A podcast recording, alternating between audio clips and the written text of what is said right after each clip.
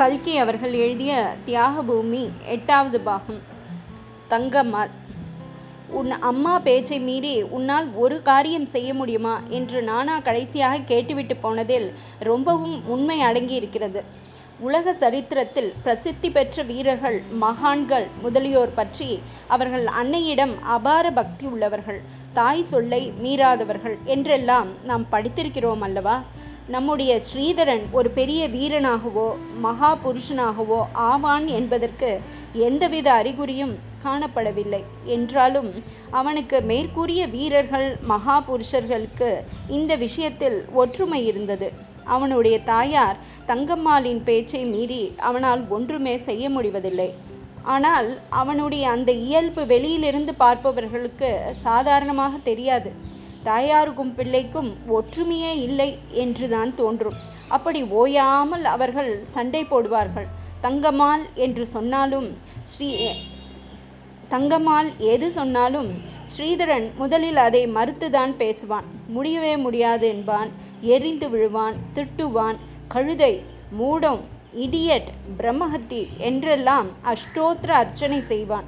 சில சமயம் கோபம் தலைக்கு மீறி போகும்போது அம்மாவை அடித்து கூட இருக்கிறான். ஆனால் இவ்வளவு ஆர்ப்பாட்டங்களுக்கு பிறகு கடைசியில் தங்கம்மாள் தான் வெற்றி பெறுவாள். அவள் சொன்னபடிதான் ஸ்ரீதரன் காரியம் செய்வான்.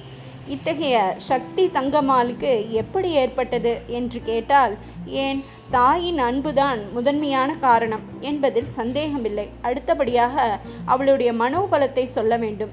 வசவு திட்டு எல்லாவற்றையும் அடிகளையும் கூட பொறுத்து கொண்டு கடைசியில் காரியத்தை மட்டும் சாதித்து கொள்வாள். ஸ்ரீதரன் தங்கம்மாளின் ஒரே பிள்ளை கடைசி குழந்தை.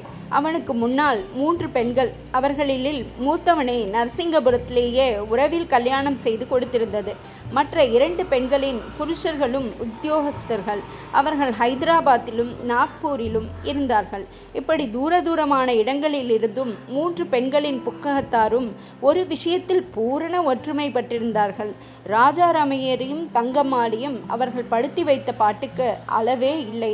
ஒருவரோடு ஒருவர் போட்டி போட்டுக்கொண்டு அந்த பெண்ணுக்கு மட்டும் அதை செய்தாயே ஏன் எங்க பாட்டு பொண்ணுக்கு செய்யவில்லை? என்றெல்லாம் பலமாக சண்டை பிடிப்பார்கள். ராஜாராமையர் சம்பாதித்ததெல்லாம் இந்த மூன்று பெண்களுக்கு கல்யாணம் செய்து கொடுத்ததற்கு பிறகு அவர்களுக்கு சீர் சேர்த்தி செய்ததற்கே சரியாய் போய்விட்டது என்று சொல்லலாம். அவர்களுடைய இரண்டாவது பெண் ஐந்து குழந்தைகளை பெற்ற பிறகு ஆறாவது பிரசவத்துக்கு கூட பிறந்தகத்துக்கு தான் வருவாள் என்றால் பார்த்து கொள்ளுங்களேன். இந்த பெண்களும் இவர்களுடைய புருஷர்களும் சம்பந்திகளும் கொடுத்து வந்த தொல்லைகளினாலேயே ராஜா ரம்மையை ஒரு மாதிரி கால் பைத்தியமாகிவிட்டார் என்று சொல்ல வேண்டும். அவருடைய வாழ்க்கையிலே வெறுப்பு வந்துவிட்டது. குடும்ப விவகாரமெல்லாம் தங்கமாலே பார்த்து கொள்ளட்டும் என்று விட்டுவிட்டார். தாம் மனோதத்துவ பரிசோதனையிலும் ஆவி உலக ஆராய்ச்சியிலும் ஈடுபடத் தொடங்கினார். அந்த காலத்தில் மெஸ்மரிசம் ஹிப்னாட்டிசம் டெலிபதி முதலிய மனோதத்துவ ஆராய்ச்சிகளை பற்றிய புஸ்தகங்கள் எல்லாம் ஏராளமாக வெளியாகி கொண்டிருந்தன. இன்னும் மரணத்துக்கு பிறகு மனுஷர்கள் என்ன ஆகிறார்கள் என்பது பற்றியும் ஆவிகளுடன் பேசியும் ஆச்சரிய அனுபவங்கள் பற்றியும் சொல்லும் புஸ்தகங்கள் பிரபலமாய் இருந்தன. ராஜாராமையர் இத்தகைய நூல் ஆராய்ச்சியில் தம்முடைய முழு கவனத்தையும் செலுத்தினார். இதற்காகவே அவர் தமது உத்தியோக காலம் முடிவடைவதற்கு இரண்டு வருஷம் முன்னதாகவே வேலையை விட்டு விலகி நரசிங்கபுரத்திற்கு வந்து சேர்ந்தார். ராஜா ரம்மையர் இம்மாதிரி தாமரை இலை தண்ணீர் என்ற வாழ்க்கை தத்துவத்தை கடைபிடித்து வந்தபடியால் குடும்ப நிர்வாகம் பெரிதும் தங்கம்மாளின் தலையிலே சுமந்து மூன்று சம்மந்தி வீட்டுக்காரர்களோடு மல்லுக்கு நின்று சமாளிக்க வேண்டிய பொறுப்பு முழுவதும் அவளுக்கே ஏற்பட்டது. தங்கம்மாள் எவ்வளவுதான் முதலில் பிடிவாதம் பிடித்தாலும் கடைசியில் பெண்கள் கண்ணை கசக்கி கொண்டு நிற்பார்களே என்ற எண்ணத்தினால் சம்மந்தி வீட்டுக்காரர்களையே விட்டு கொடுத்து விடுவாள். அப்போதெல்லாம் அவள் தன் மனதிற்குள் ஆகட்டும் ஆகட்டும். ஸ்ரீதரனுக்கு கல்யாணம் ஆகட்டும். இவ்வளவுக்கு இவ்வளவு ஆட்டி வைக்காமல் போனால் என்று கர்வம் கட்டி கொள்வாள்.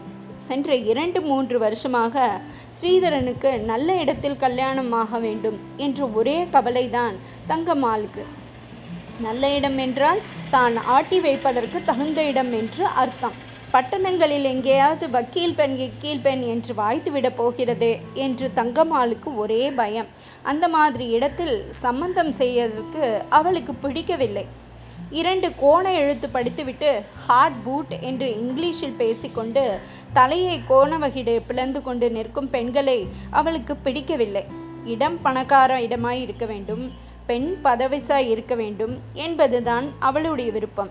இந்த நோக்கத்துடன் ராஜா ரம்மையர் கிராமாந்தரத்துக்கு போகலாம் என்று சொன்ன யோஜனையை அவள் ஒப்புக்கொண்டது. கிராமாந்தரத்தில் அதுவும் நம்ம பக்கத்தில் பெரிய மிராசுதார் பெண்ணாக பார்த்து கல்யாணம் செய்ய வேண்டும். அப்போதுதான் பெண்ணும் குடித்தனத்தில் தனக்கு ஒத்தாசையாய் இருக்கும். சம்பந்திகளும் தன்னுடைய அதிகாரத்திற்கு உட்படுவார்கள் என்று தங்கம்மாள் தன் மனதிற்குள் தீர்க்காலோசனை செய்து தீர்மானித்து வைத்திருந்தார். இந்த நோக்கத்துக்கெல்லாம் சம்பு சாஸ்திரி வீட்டில் சம்பந்தம் ஒத்து வருவதாய் இருந்தது. பெண்ணுக்கு சொந்த தாயார் இல்லை இளைய தாயார் என்பது குறைவு. ஆனால் அதுவும் ஒரு நல்லதுதான். பெண்ணுக்கு அம்மா சலுகை இராது. வீட்டில் நாய் மாதிரி படிந்து கிடக்கும்.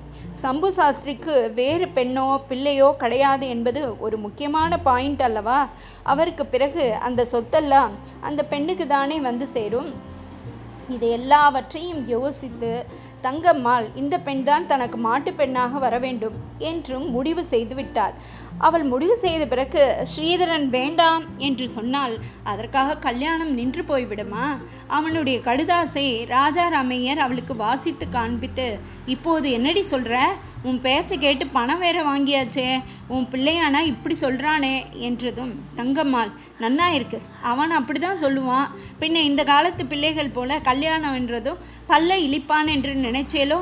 கல்யாணம் ராத்திரி போட்ட மெயிலில் பட்டணத்துக்கு கிளம்பலாம் வாருங்கோ. ரெண்டு பேருமா போய் அவனை அழிச்சுண்டு இன்னும் துணிமணி நகை நட்டு வாங்கிட்டு வந்துவிடலாம் என்றார். அந்த சமயத்தில் வீட்டு வாசலில் காலடி சத்தமும் கணைப்பு சத்தமும் கேட்டன. அயர்வாள் இருக்காரா? என்று கேட்டுக்கொண்டே நெடுங்கரை தீட்சிதர் உள்ளே வந்தார். தொடரும்.